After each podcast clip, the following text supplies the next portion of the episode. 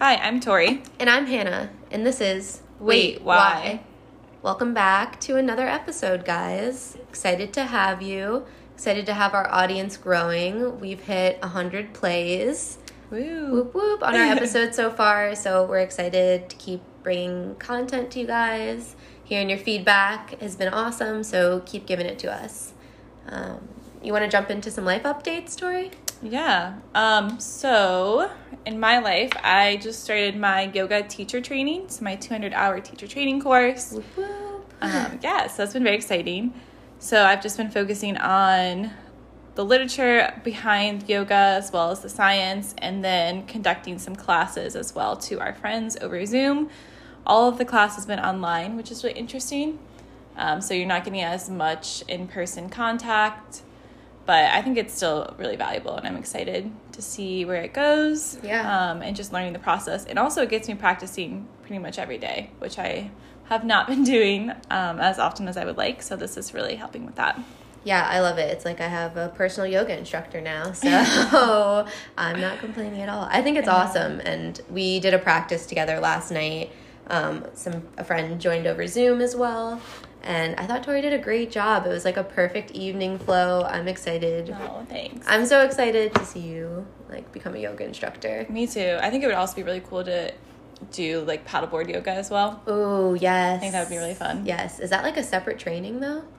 I am not sure. Not sure. Interesting. We'll just see. I'm sure there's additional trainings you can do, but I think you'd still be able to teach with just a 200 hour teacher Yeah. training. Awesome. Well, in my life update, I've been in Ohio for the past week. I like just got back.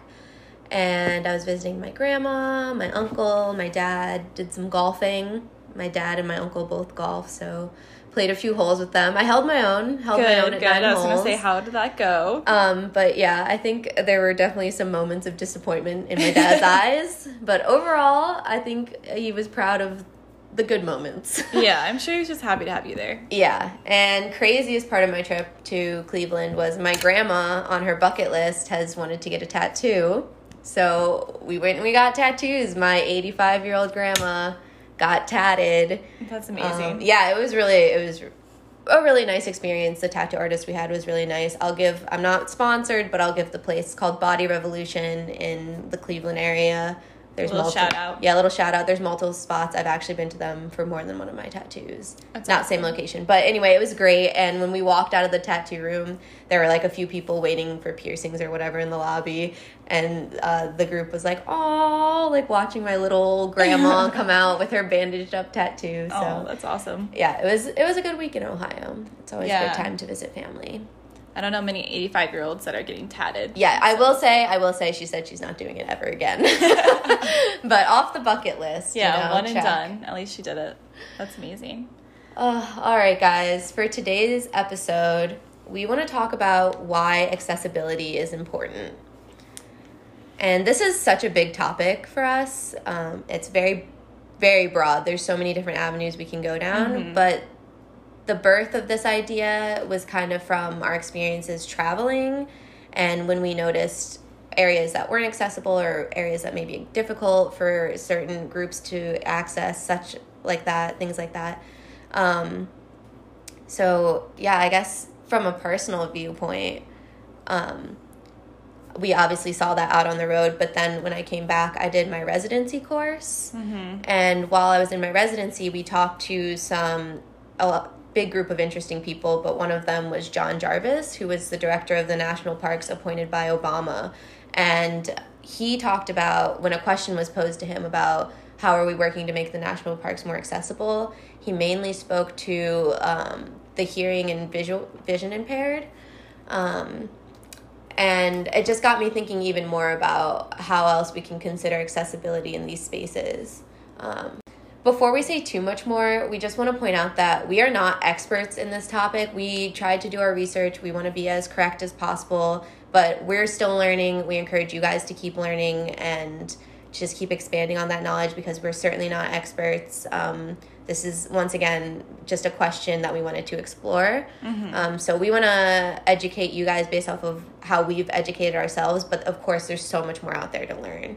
Yeah, and recognizing that we come from a viewpoint of fully able Absolutely. beings. And so we will, excuse me, my voice is like going out.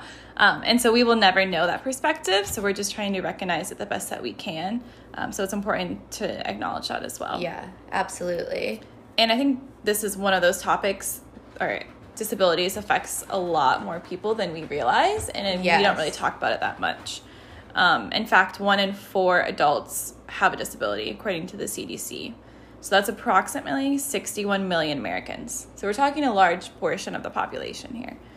Um, and yeah, like Hannah said, a lot of this stemmed from our trip out west, just going to the national parks, even um, national forests, not necessarily with the Park Service as well, like state rec areas, um, and just seeing a lot of the trails, um, rest facilities, um, park offices, campgrounds, not necessarily being the friendliest to people with physical disabilities. So Yeah. something we want to explore a little bit further. Absolutely. And just to circle back to the point about John Jarvis is the main focus of what the parks is do, are working on right now is like providing braille in their visitor centers or um I'm sorry, I'm like losing my train of thought, but just accessibility for those who can't see or hear. So Right. it's not a lot of the physical disability side Yeah. um, which is what we were wondering about most while we were out on the trails. Uh, I will say, I did want to give a shout out to in Kings Canyon National Park,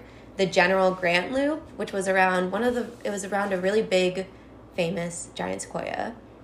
Yeah, it was the, The, General, Grant. Is that the name? Yeah. Okay. Yeah. dumb of me. Anyway, but that was very accessible, and I did notice that. It was a very accessible trail, so like kudos to that. I see where they are trying, and I understand that it's difficult in other areas. Mm-hmm. Um, but these are just the things that made us want to explore this question. Yeah, and I know that they do have guidelines that they have to follow for accessibility within the parks, um, and they are doing some, like you mentioned, with the trails.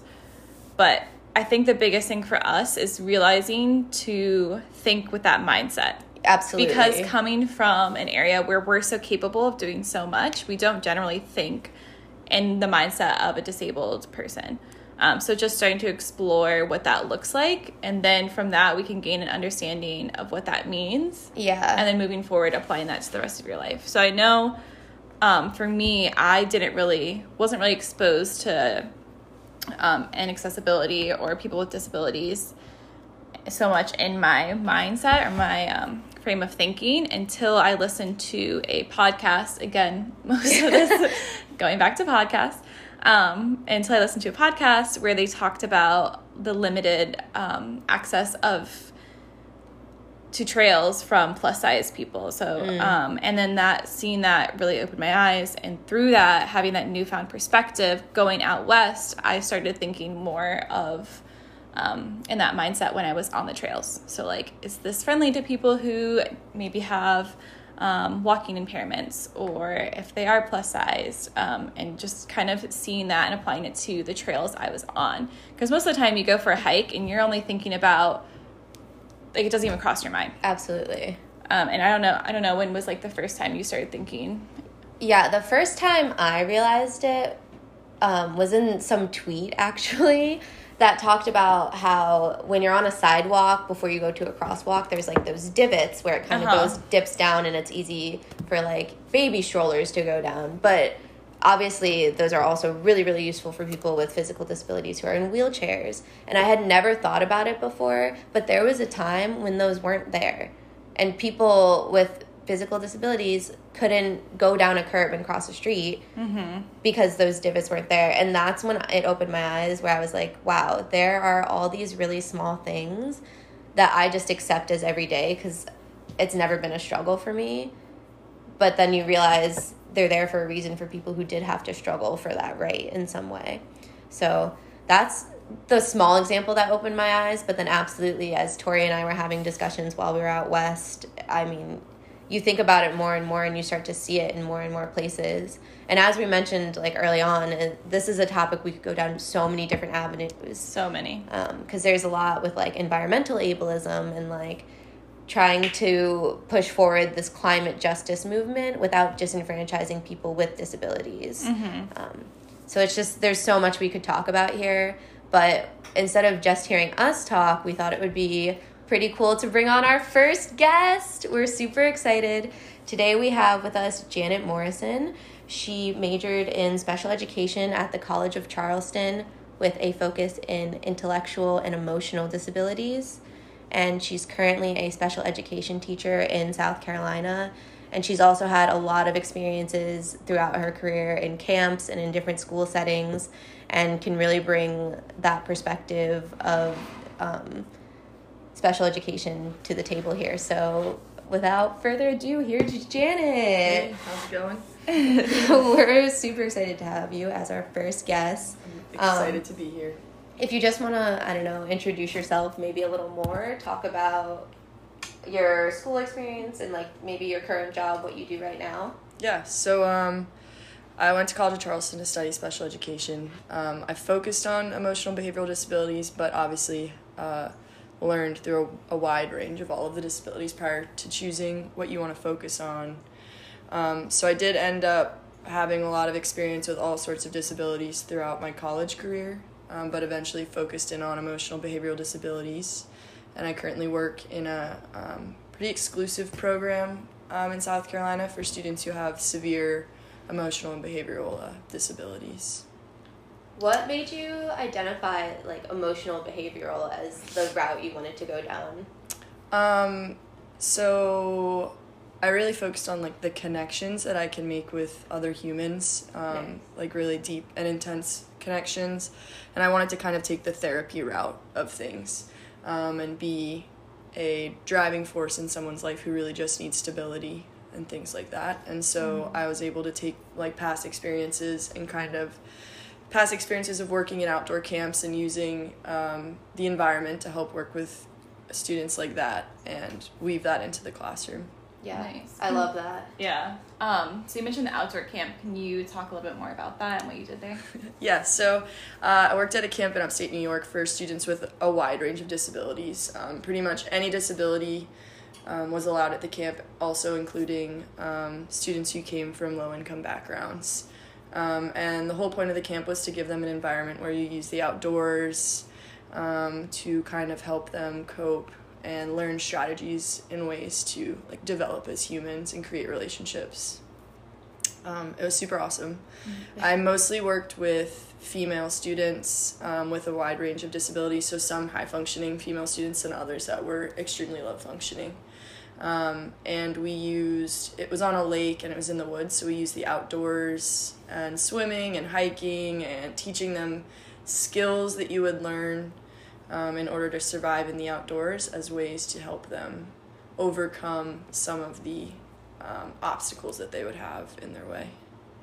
So what in what ways could you do that? Could you give like an example, like an activity that you guys would do and how you made it accessible for someone with a physical disability mm-hmm. versus an intellectual disability? Yeah, so I would say probably the best things we would do um, that we would get to at the end of the week after preparing was just go on like an overnight in the woods. Um, so you would take the kids, and it's not the hike wasn't extremely long or extremely strenuous, but you have some students who have physical disabilities, so physically it's difficult for them. Mm-hmm. Yeah. And then you have other students who may be on the spectrum and have a block where the woods are really scary and mm-hmm. hiking is really scary and yeah. they have sensory overload and things like that. Um, and it's all a matter of preparing them and giving them, um, creating relationships and bonds within each other and using each other um, to help them guide their way through the woods. And then we would go, and um, our camp was a one to one ratio, so there was always a counselor for a camper, okay. and that was a really extremely important aspect of it. Yeah. Um, and yeah, we would go for a hike in the woods, and we'd bring all our food with us, and we'd set up. So the counselors would kind of go and set up camp prior to the students coming, um, but set up camp and like help these kids learn how to make a fire and do anything that your average camper would do mm-hmm. with no difference. Um, but it was really just having the support of the staff to be able to accommodate for all of these students or these campers' needs. Yeah. Awesome. Yeah. Yeah, I was gonna ask about the ratio. I feel like mm-hmm. if anything bigger than one to one, that might be hard to balance and give attention to. Yeah, and each camper requires a different um, type of situation. So you know, your higher functioning campers, you can kind of put them in a leadership position, um, and they can help with the other campers that are there. But yeah, the ratio is definitely super important. I'm sure. Okay, I'm gonna ask kind of a sensitive question here okay. because I obviously this is not a reliable source, but I saw on TikTok it was a girl who was autistic and she was saying how she doesn't like the terms high functioning versus low functioning. Mhm. Um, and I understand why that can be difficult because I, I can just see why it can be difficult because someone who is quote unquote high functioning sees that as like a determiner of who they are, kind of. Like a worth. yeah. So how do you like? I know there's a lot of sensitivities with being politically correct in that way. There is a lot. Yeah. Um, so what is your take on that specific debate, and if you have any opinion? Yeah, I mean what- absolutely. Um, I mean, it's a spectrum, and this it's a it's a large scale, and people go up and down on the scale all the time, and there's different reasons for why you can be one way or another way. Yeah. Um, I agree. Obviously, like would never want anyone to perceive like low functioning as in not able to, you know, not Yeah. able to do something that they want to do. Um, but yeah, there's a lot of a, a lot of the verbiage that's used is very it's still it's ever changing it's Yeah, constantly right. changing um, Uh-huh. some of the words that they used when i was in college you would never use like t- in today um, in the world today so i mean i have respect for anyone that disagrees with the way that they're labeled um, especially people with disabilities are constantly being labeled Yeah. um, Mhm. and so for me i just like to keep myself open-minded and re- refer and respect whatever they Yeah. At the same time, I see your. I absolutely see your point about it being a spectrum, and yeah in some ways, it's helpful as like someone who aids these people Right. to be able to use and it, that. and particularly with autism a lot of it's like it's difficult because the spectrum is it's so varied because it's the social part of the spectrum and then Mhm. there's the intellectual part of the spectrum so someone might be so so intelligent extremely intelligent but then are have an extremely difficult time with socializing and their social cues and things like that and picking up on um, the environment in that way so how do you really define that person Right. Absolutely. And yeah. that's seen in so many other causes too, especially with the vocabulary not only being ever changing, but also with a person who's so and um, there's so many different layers to a person. How do you find that one word to capture them? And Yeah. that's yeah, and that's one thing we actually discussed a lot when I was in school is special education is so surrounded by or people with disabilities in general so surrounded by labels. yeah. And how do you why no human wants to be labeled a specific way and why do we specify particularly people with disabilities why do we constantly give them all these labels because every human is a human and they all have depth to them yeah. Yeah. Um, Right. And it almost serves as like a constant reminder too. mm-hmm. You know? hmm And then that in itself almost like is an impediment to like fitting in and the normalcy of their Yeah. disability as well.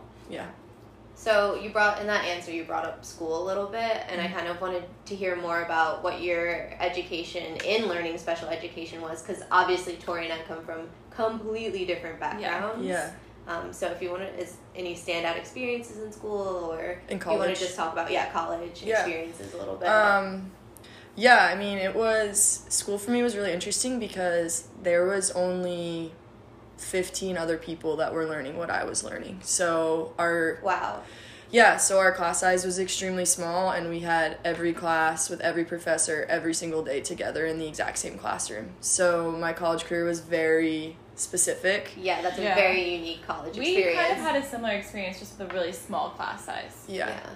Um, so you're able to really uh, develop strong relationships and have good discussions with your classmates. But some of the classes that I was taking, I know you're interested. I took a women and gender studies class, um, and it was specific. It was specific about women in the world with disabilities and overcoming that.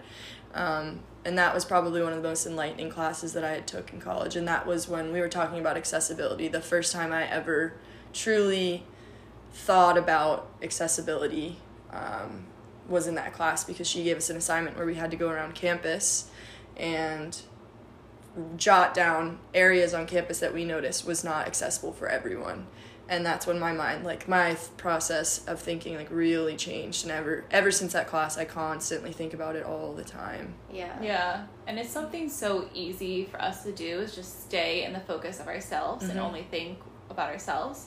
Um, but once we put ourselves in the mindset of other people, it, it's not difficult to imagine the hurdles that we Yeah. have to go Right. through. It's just getting to that point where we're aware of other Exactly. beings. It's truly that thing of being able to walk a mile in someone else's shoes. Yeah. Like just be in that perspective for a minute, a mile, whatever that means, and you Yeah. might have some new perspective. Right, and I mean the whole concept of accessibility is that it's accessible for everyone. Yeah. Right. So when you can change your mindset to recognizing, um, yes, you might be an able-bodied human, but not all humans are able-bodied. So putting a ramp up or creating something that's accessible for someone else isn't going to inhibit you from going there. It's just going to make it accessible to a whole other population of people. Absolutely. And so that mindset change really can, I mean, it definitely can change your everyday thoughts. Um, because why not make everything accessible to everyone? Right. Yeah. Yeah. Yeah, and I know a lot of the hikes that we were doing out west, um, we would get to the top, and it would have either amazing view, overlook, um, and the point of sh- wanting to share that view with other people, um, and then applying that mindset that not everybody can get to this point, Yeah. um, is really important. Just to have that realization and how can we do better. So Mhm. Yeah. So, talking about, I mean, it seems like obvious. Why wouldn't we want people, everyone, to be able to do something? But so maybe we could talk about some of the hurdles that we do face. And I know specifically in South Carolina and Charleston, Yeah. it's historic, so there are some issues with changing infrastructure, buildings. Like, what have you noticed about that? Right, so it's like obviously now if you're creating new buildings or you're building within this day and age, you have to go by certain guidelines. Um, and then they implemented guidelines for buildings that did not have accessibility and how to change that. And in a city like Charleston, where there's always so much, already so much debate over the historic land and the historic buildings, it takes a really, really long time. Um, a lot of refusal, a lot of lawsuits. Um, and I just know we studied a bit in college about how like the amount of time it takes. So someone in a wheelchair or someone who has a physical disability can't access a certain part of the city and they have to call and com- file a complaint so that the city makes that change and it can take years and years and years for those changes to happen and occur um, and i know i mean i know charleston's a historic city but you you can only imagine how many different spots in this country that that's happening Absolutely. Yeah. Um, definitely. I know you were telling us about that show. Do you want to say that? Which show It was like million dollar listing. Oh yeah, I was watching. I okay, so I don't know specifics. I don't know extreme specifics, but I was Also, watching. we're not sure if that's the name of the show. Quick disclaimer. Yeah, let's there not- a- let's not put there this show a- under the there bus. was a television show where they were selling condos. Yeah, I was watching a television show where they were selling um, condos, and one of them was historic. It had been built by a historic sculpture, like a famous sculpture, and the highest bidder on this condo was someone who had a physical disability and was in a wheelchair. And they refused to sell the condo to this person because they were requesting to put a elevator in the condo, and um, they got denied the opportunity to live there because they said that they would be ruining the historic value of this condo um, by putting an elevator in it. Yeah. And it's things like that that you just don't that just don't make sense to me, I guess. Yeah. Yeah. and I had never thought of areas being historic as a hurdle that might be presented to people. It's a huge issue. people Yeah, me either. So And I think that's why, like, for you guys for national parks, it's a huge thing and why it's taking so long for national parks to implement this because they're known for preserving yeah, um, and sometimes creating those opportunities for accessibility means that you do have to make space for it, you know? Right, yeah. And sometimes it's not always noted as high enough value of a priority on the list um, to accommodate for those disabilities in the park system. yeah. And I know you've traveled as well and have had experiences in the national parks. Is do you have any takes on that that we haven't really brought up here, or any? I mean, I think it's as simple as like access to a campground or access Yeah. to bathrooms, like, uh, or the buses that go through the parks. Like, oftentimes I would hear stories about, yes, they have they have bathrooms that are supposed to be accessible, but they're not actually large enough for full like full size wheelchairs. Or the buses, like um, the scooters, the electric scooters, the buses aren't large enough for those. Um, and things like that. So I understand, you know, they're getting there and they're working towards that and progressing towards it, but there's still just so many tiny things you don't even think about. Like just trying to go to the bathroom Yeah. or, you know, go to specific um, specific places in a park that you just don't have access to. Um, I do think that out of all the parks that I traveled to, Yellowstone had a lot of access to Okay. their specifics, um, specific sites. which from an outsider's perspective, you're like, oh wow, this park's so built up. It's not Mm-hmm. as natural. But then when you look at it with a different lens, you're like, wow, okay, so many people have access to these different Right. viewpoints. Um, Yeah, I agree. Um, yeah, it ends up being really restrictive if you look at it through that process. And a lot of times, too, even like with camping, for example, those campgrounds fill up so quickly. yeah, So if you don't have necessarily priority on it, um, because you need that accessibility that that campground can offer, and it fills up really quickly, then what do you do? You know, you're more inclined to just stay home and not travel. Yeah, and a large Right. portion of disabled um, Americans, unfortunately, don't travel as often in this country. yeah. And like for me, the way I was traveling was we stayed at free campsites. So I didn't know what this campsite looked like before I came to it. Um, but for someone who might have a disability, you can't just travel like that. Um, I mean, you can, but you have to allot for so much um, Planning, yeah. yeah, Yeah. just like yeah um, things that might not go right and having to rearrange and plan again and things like that Yeah. Yeah, that's a really good point. We do have a lot of privilege Yeah. and freedom. just yeah, Mm-hmm. and when like when Tori and I were traveling, we were literally living day by day, waking up in the morning, deciding what we wanted to do, and Right. like, that's a privilege because we're able-bodied people. yeah yeah, and but also, if it could be a privilege for everyone if we change If- the mindset of how we created structures in our country and how we created accessibility it should be that absolutely everyone has access to everything it should be a privilege for everyone Yeah. Right. And that was one of the missions when the parks were being founded yeah was to providing public land Mm-hmm. for public use. Yeah. Which is a could be even a larger debate if we want to get into inclusivity, but that could be a whole another episode. yeah. Yeah, exactly. Um yeah, and I know too the big fan movement, um, that's gaining a lot of popularity as well. And again, with accessibility, traveling in a van isn't always the friendliest option as well. Yeah. Um, so not only just campsites, but also like your mode of transportation too. Um, Yeah. But outside of just handicap access or sorry wheelchair accessibility, um, could you talk a little bit more about any other disabilities that you've encountered or that you've identified would be like restricted in the Yeah. outdoor environment? Um, I mean, for me, uh, personally, the largest. I mean, I work with emotional behavioral disabilities, and um, pretty much ninety percent of my students come from really low income, impoverished places. So, um, I I guess my mind automatically just goes to people that come from poverty. Right. Um, might not necessarily have disabilities, or they might come from poverty and have disabilities. They have access to to not much at all Yeah. um, even including like national parks if you think about that the ability to travel the ability to go to places like that and go and be in the outdoors a lot of them are stuck exactly where they are because they don't have the ability to do that. Right. um, or if you think about people with physical disabilities as well it costs a lot of money to have access to um, cars that you can get in and out of and things like that. Um, So is your school, um, the school that you teach at, are those low income students? yeah i teach at a title one school Okay, okay. Did and so I'm curious with COVID and everything, um, what is going back to school looking like for you and your kids? Um, so the students were given an option whether they wanted to return in person or virtually. Um, teachers were not given that option. Um, just throwing some shade out there. Um, and so my students, um, most of them opted to stay virtual. Because the thing with my program is a lot of the times my parents are more stressed sending their students to school than not because their kids come to school and they act out and then their parents end up having to go pick them up or leaving work early and things like that.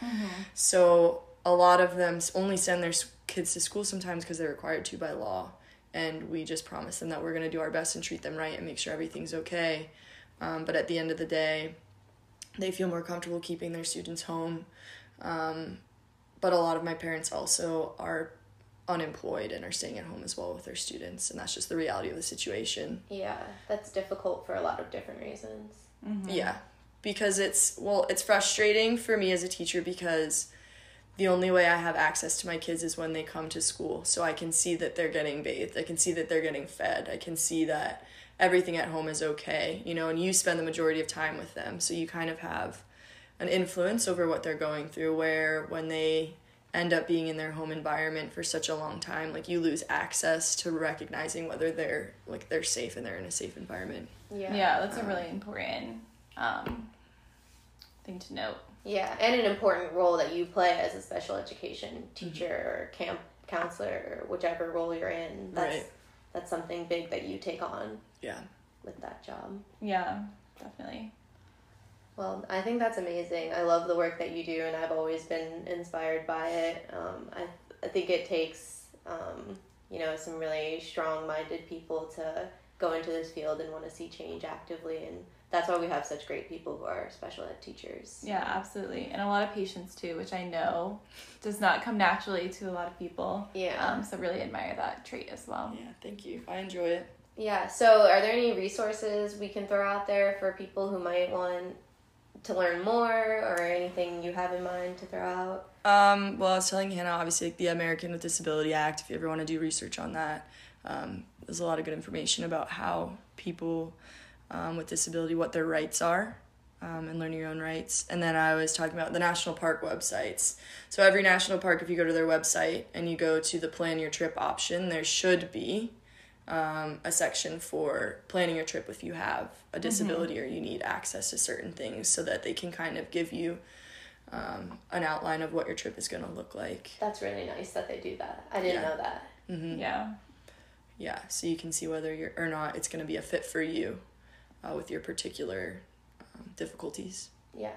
Yeah, and hopefully they'll also keep it updated with things that are to come um, in terms of increased accessibility in the parks as well. Yeah. I know I did look up wheelchairtraveling.com was another good resource. Um, they review a lot of the parks in terms of functionality. Um, and so that's a great one to look into as well. And then also the CDC Mm-hmm. had some good resources too. Um, Reliable. yeah. Always good to check them out. Yeah, exactly. Um, great. Well, thanks so much for being with us today, Janet. I'm glad we could have this conversation with some more professional perspective than Tori and I can provide. but- yes, absolutely. Hope I provide you with professional. Uh, yeah, You did. absolutely. And I if learned a lot from yeah. And if anything, it just gets those gears turning, you know, Mhm. shifting that mindset, which is a process. So hopefully that this conversation leads to that and to like with a lot of our listeners as well. And I think this week normally we take the time to highlight a charity of the week. Um, but I think the most beneficial thing that you can do is to put yourself in that situation. Yeah. So, kind of like how your teacher had you do that homework, I would suggest our listeners to do that. Make that your homework. Put yourself in the perspective um, of somebody who's disabled for a day and just see the restrictions that you would encounter. See what you notice, and also just keep educating yourself. That's almost that's just as good as donating time or money. It's just learning and becoming more aware. Yeah, I think that as well. It's very the same enriching process. hmm And also advocating.